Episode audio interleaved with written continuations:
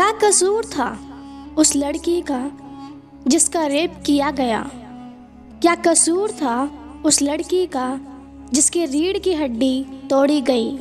क्या कसूर था उस लड़की का जिसके गर्दन की हड्डी तोड़ी गई? क्या कसूर था उस लड़की का जिसको अधमरा करके छोड़ दिया गया? आज जो भी हो रहा है उस लड़की के साथ, या यूँ कह लो उसकी आत्मा के साथ, उसके परिवार के साथ। इन सबको देखकर यही लगता है कि उस लड़की का एक ही कसूर था कि वो दलित थी और एक लड़की थी। कैसे समाज में हम जी रहे हैं, जहाँ लड़की का रेप हो जाने पर और उसके मर जाने पर भी उसके कैरेक्टर पे, उसकी कास्ट पे सवाल उठते हैं, उसको जज किया जाता है। उस लड़की का कैरेक्टर ऐसा था। या वो लड़की मरते मरते झूठ बोल के गई है। वो लड़की लोअर कास्ट की थी। मतलब कुछ भी बोल दिया जाता है, बिना सोचे, समझे। लेकिन रेपिस्ट को जज नहीं करते।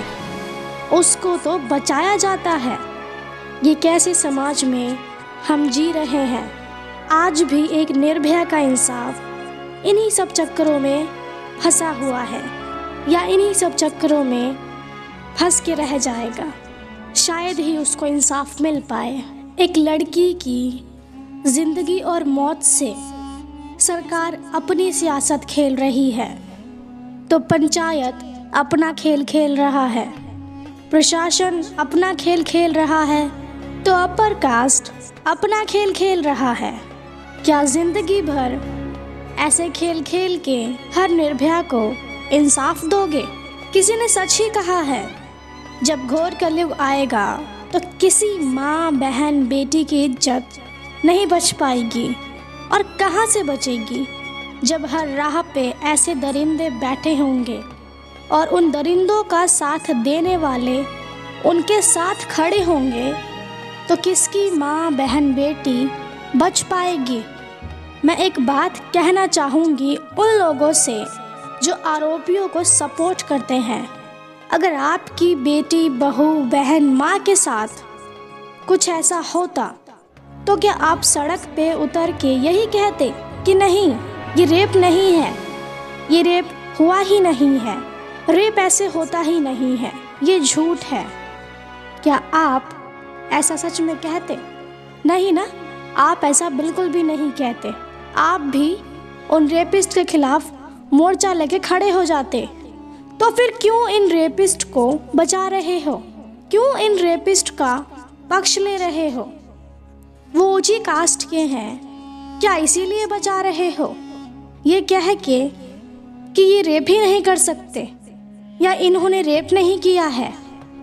इसीलिए मोर्चा खोल के बैठ गए हो रेपिस्टों की आवाज़ में कि नहीं, इन्होंने रेप किया ही नहीं है।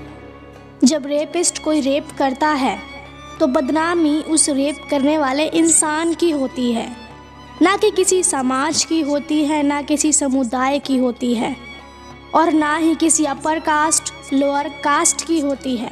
तो फिर क्यों मोर्चा खोल के बैठ गए हो रेपिस्टों को बचाने के लिए कि वो अपर कास्ट के हैं?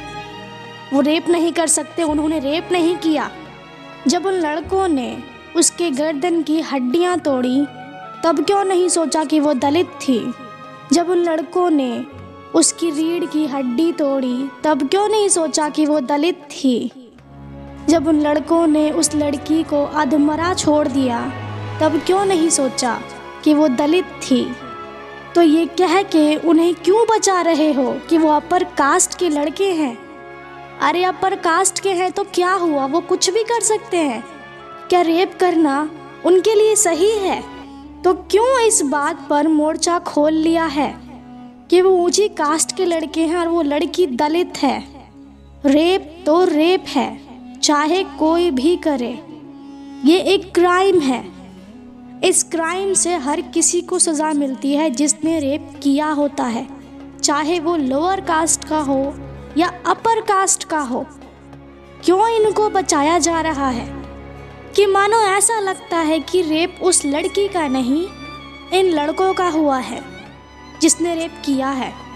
मत बचाओ इन रेपिस्ट को कि ये ऊँची कास्ट का है। इन्हें सज़ा मत मिलने दो। अपर कास्ट की बदनामी हो जाएगी। तो मत बचाओ इन रेपिस्टों को। क्या पता अगला नंबर आपकी बेटी का ना हो जाए। इन्हीं के हाथों जिनको आप बचा रहे हो। सच बताऊँ तो रेपिस्ट का कोई धर्म नहीं होता। रेपिस्ट का कोई कास्ट नहीं होता। रेपिस्ट तो एक जानवर से भी गया गुजरा होता है। जानवर के अंदर भी इमोशंस होते हैं। लेकिन रेपिस्ट के अंदर तो कोई इमोशंस होते ही नहीं है। अगर रेपिस्ट के अंदर इमोशंस होते ना तो शायद कभी रेप ही ना होते।